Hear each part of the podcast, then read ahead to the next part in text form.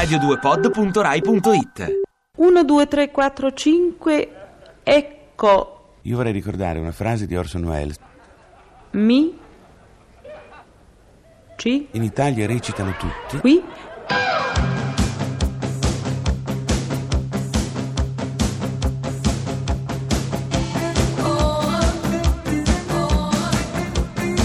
Pezzi da 90.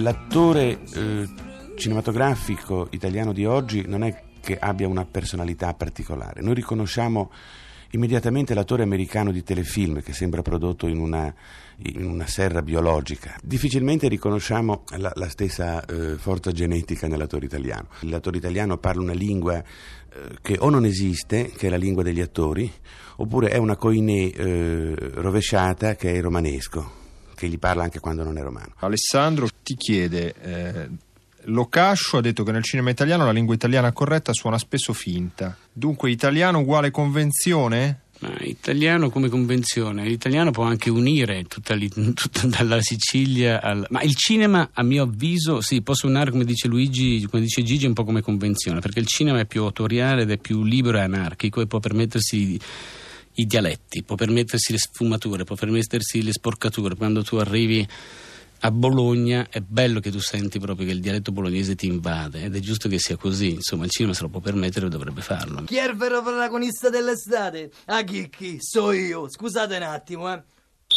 Ah, ragazzi, scendi un po' da qua, cabina. Ah, sei il muratore, scusa, Chicco. Io sono Ciro Ciambella, professione bagnino di salvataggio. Come si dice in americano, Baywatch. L'attore italiano di cinema o è un mostro sacro o è Gassman che si concede al cinema, oppure è un fenomeno casuale. Odore di femmina. Eh, eh, com'erano? Dimmi. Alte? Piccole? Giovani di sicuro, lo riconosco l'odore di ascella giovane. Eh? Ciccio, com'erano? Descrivere per Dio. No, Non lo so, non l'ho viste bene. Erano due però. Ma dove ce l'hai gli occhi? Ti piacciono le donne, sì o no? E se ti piacciono, non, non sai riconoscere se un seno è fatto a pera o a pagnotella, se un culo è alto o basso.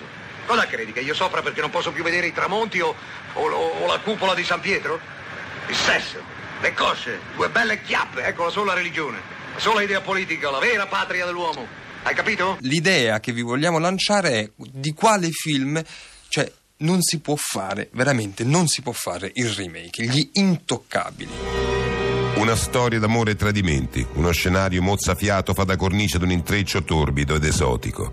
Filippo Barbadoro e Giovanna Buonuccelli sono due giovani sposini livornesi in viaggio di nozze. De, oh Giovanna, ma lo vedi in dove portato? Siamo in mezzo al deserto, ci siamo persi, De. Oh, e che si fa ora, De? Sei sempre la solita, te, De. Giovanna Buonuccelli per risparmiare ha scelto un viaggio fai da te. Ora i due coniugi sono persi in un'immensa distesa di caldo, sabbia e sole. De, oh Giovanna, qui tiriamo il calzino. De, se nessuno ci recupera siamo morti. De, non c'è nulla da mangiare. De, come mi manca il cacciuco. De, vorrei anche un po' d'acqua, De. Oh Filippo e Pallevio, tu sei, non ti va bene mai nulla. Dai, la prossima volta il viaggio te lo organizzi te. Ora dopo ora la situazione diventa sempre più critica, ma il destino è in agguato. Dietro una duna spunta un beduino a cavallo. De, non ce la faccio più, De. Ho tutti i piedi che mi bruciano, ho sete, ho fame, De. Ho cardo. De, tutta colpa tua, popò di sciagurata. De, stavolta, De. De, oh Filippo, tu mi hai proprio stufato, sei proprio un nacchero, De. Io, io mo me vo col beduino e te lascio vi. De, oh Giovanna, non scherzate, De. Cosa è, De? De, oh beduino, è intercalare livornese, ma tu che ne sai? Senti che pace, senti che silenzio De, e senti come sei? rimbombano le De, urla di Velnacchero. Giovanna, dove sei? De, De, dove sei? Rimbomba il De nel deserto. Il De nel deserto, nei cinema.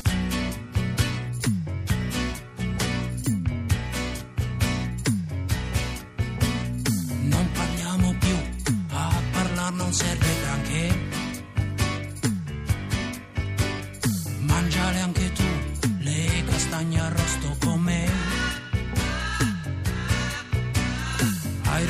Sai, io non sarò mai come voi. Guarda, c'è un bel film, se facciamo in tempo ci andrei. Dustin Hoffman, Al Pacino, la Dunaway, entriamo c'è anche lei. posto siedi, io resto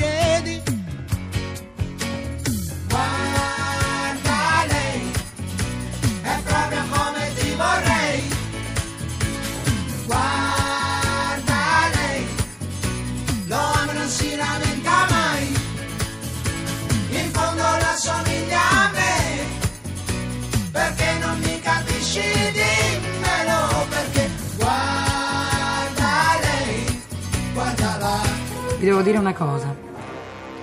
Qualcuno mi ha telefonato in questi giorni dicendomi che io non vi ho parlato di me. Io penso che quando si parla, in fondo ci si racconta, anche se si parla di favole, di tutti gli argomenti, ci si scopre, eh, si capisce come sono, quello che mi piace, quello che non mi piace, le lotte che ho fatto, i desideri, eh, le angosce. Eh, ho faticato, ho faticato molto, ho pianto, ho riso anche molto, grazie a Dio, ho fatto ridere, questa è la cosa che mi piace di più. Ma mh, dirvi com'è stato duro e faticoso la strada che ho percorso per arrivare dove sono arrivata, in fondo non serve. Non serve perché, perché, perché continuo, perché devo continuare, perché devo dimenticare tutto, perché devo andare avanti, perché devo cambiare, perché devo ricominciare, perché voglio ricominciare, voglio credere, voglio sperare in tutto e in tutti. Allora amici, voi da chi vorreste essere interpretati? Togliamoci questa piccola soddisfazione, tanto. Ma no? sì, facciamo Costa un niente. casting eh, per noi stessi. Pronto? Buongiorno. Sempre da Rocco Siffredi. Eh, lei è un Eh, megalomane. Vabbè. Ma non ci crederebbe nessuno. Vabbè, lascia ciao. stare, è un film. eh. Pronto? Buongiorno. Amici, Allora, sono Nicolino, oggi è la mia festa, San auguri, Nicola. sempre sì. Oh, auguri. Allora io per l'occasione vorrei essere interpretato interpretato da... quello che fa sempre i programmi radiofonici, che fa tutte quelle bellissime imitazioni che si chiama Fioretto. Fiorello che ha inciso, e lo ripeto, anzi lo posso cantare? Vai. Eh? Vivere a colori con Fiorello, pensate, a colori basta col bianco e nero, Basta. è la canzone dell'estate, adesso eh, accenna anche come fai il ritornello. Palette e secchietlo, viene avanti Fiorello. Ci sono diversi modi di fare spettacolo, mh, secondo me ugualmente interessanti, questo dico proprio come esperienza d'attore, cioè no- io non, non penso e non credo ne- nell'attore essenzialmente di teatro, nell'attore essenzialmente di cinema. Un attore è un attore, punto e basta. Vennero anche nella mia scuola e mi scelsero perché avevo una faccia curiosa che poteva interessare e divertire. Ma eh, la cosa eh, mi divertiva perché eh, soprattutto mi, mi- mi- evitava di andare a scuola, dunque era un divertimento e un gioco per me. Allora io ho deciso di fare l'attore per, eh, per poter dormire mm, di più al mattino, insomma, per poter fare un lavoro che mi consentisse di dormire fino alle 11 a mezzogiorno. Perché mm, a me è sempre piaciuto dormire al mattino e qualsiasi altro mestiere me l'avrebbe impedito, invece quello dell'attore teatrale mi dava questa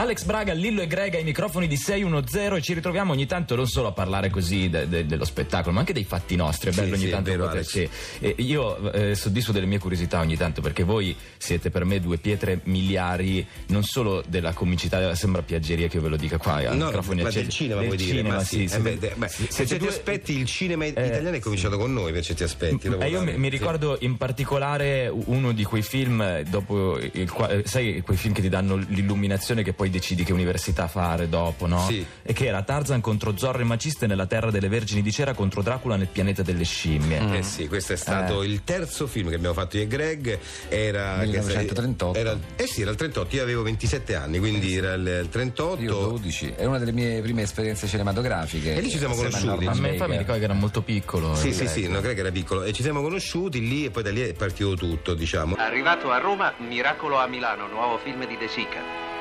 Le prime del cinema sostituiscono per noi quelle che furono nell'Ottocento le prime dei melodrammi. Personaggi in platea, Silvana Mangano con De Laurentiis. La Pampanini passa sul filo della corrente mentre la Miki trae in salvo la sua permanente. Quasi arriva, la Magnani è costretta a volgersi. È Camerini che ha perso il biglietto. De Sica è rimasto nell'atrio. L'eco del sonoro gli annuncia la fine. Ed ecco com'è andata. Gli applausi compensano un uomo che ha saputo costantemente affinare il suo felice istinto in una acuta intelligenza di artista. Ma il cinema è un lavoro che non dà tregua. Con Zavatini, De Sica sta visionando i provini per il prossimo film.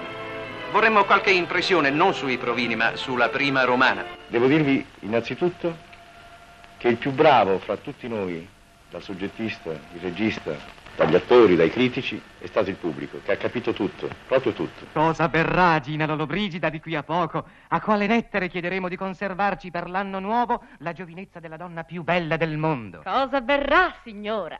Beh, le, le mie bevande augurali le ho scelte con un significato particolare. A tavola ho finito poco fa di bere un bel bicchiere di cesanese. Lo conosce? È, è il vino delle mie parti. Sì, sì, lo conosco, signora. Questo vino mi ricorda un po' la mia infanzia, il mio piccolo paese dove sono nata. Ma mh, l'ho scelto anche perché, perché è dolce, anzi dolcissimo, però è anche robusto. Beh, in fondo è un vino che si adatta eh, alle sue interpretazioni, che sono dolci e robuste, no? Molto gentile. Rivedere sempre bella, affascinante, acuta e pungente, intelligente e generosa un'attrice come Lea Massari è un vero piacere e colpisce per la sua schiettezza, per la sua semplicità diretta. Una volta che ho fatto un film che non mi piaceva per rabbia, io ho sofferto talmente tanto, mi sentivo in galera. Ho evitato ormai, poi, poi dopo tutta la vita, di, di fare qualcosa che non, non, mi era giusta. Ecco. Io sono una persona che ha, vi, ha vissuto sempre fuori dal coro, ho sempre detto come stavano le cose, come ho detto sempre la mia età, come ho detto le mie intenzioni, sia religiose, politica, sempre, ne ho parlato sempre, ahimè, con delle conseguenze tragiche addirittura, però mi va bene così.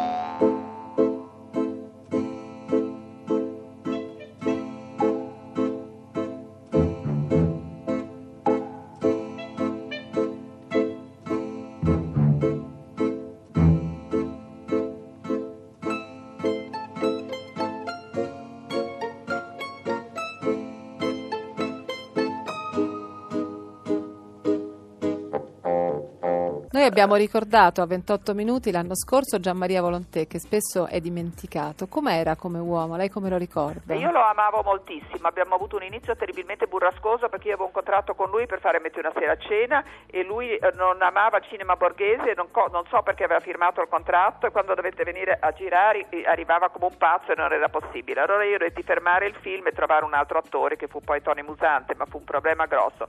E Gian Maria rimase legato a me, era un contratto per tre film ma lui che non andava mai sul set che se non so un, anche un grande produttore come Franco Cristaldi eh, per cui lui lavorava arrivava sul set lui entrava in camerino e mi diceva mi fate sapere quando il produttore esce perché eh, e io ricomincio a lavorare. Quindi lui, per lui il, era un un vero rivoluzionario Gianmaria, quindi con me avrebbe potuto avere dei rapporti difficili, invece con me era tenerissimo, mi chiamava la notte e mi diceva hai trovato l'attore, perché non prendi questo, prova quello, cioè era un uomo che aveva veramente degli aspetti completamente così opposti nello stesso carattere, aveva dei momenti di, in cui era insopportabile, ho litigato moltissimo con lui quando abbiamo fatto la classe operaia va in paradiso, Gianmaria Volontè è stato eh, credo insieme a Mastroianni, perlomeno secondo me, veramente uno degli attori più grandi che il cinema abbia avuto. L'altra lamentela degli attori italiani è quella di dire perché non prendete soltanto i professionisti? Ma il film è una creazione e ogni ogni momento del film è creativo. A me piace molto lavorare con gli attori se l'impatto col personaggio è felice, divertente, se c'è una, se c'è una, un, una creatività felice. Però mi diverte anche fare un film con un bambino, fare un film con un passante al, al quale io suggerisco delle cose. Sono contro le scuole di recitazione. In Italia spesso le, le scuole di recitazione hanno creato dei mostri. E uno decide se vuole diventare attore. Oh, questa decisione, secondo me, poi accadrà dopo molto, molto, molto tempo di duro lavoro, cioè dopo anche anni. Sono cresciuto al mare chiaro, in mezzo, ai suppli, in mezzo ai suppli urlanti e bollenti, con questi bagnini che erano veramente delle autorità. Io avevo questo bagnino trucidissimo che si chiamava Claudio, che aveva un tatuaggio, ex ovviamente Regina Celli, con scritto Mamma perdono, e lì la logica era rispetto, boni, non fare rumore, tranquilli, silenzio, tranne il giorno di Ferragosto, in cui si scatenava una cosa in confronto alla quale i fescennini romani proprio erano niente, cioè volavano i mezzi cocomeri.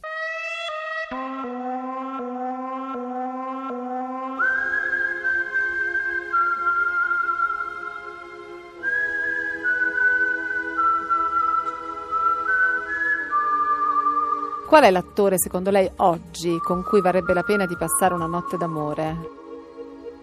Un bellissimo giovane attore in Italia che si chiama Garco.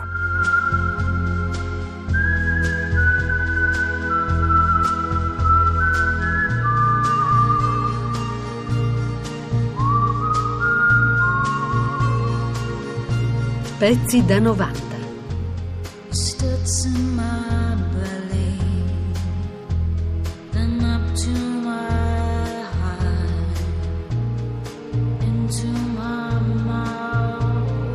Pezzi da 90.rai.it. Do you recognize the smells that Harriet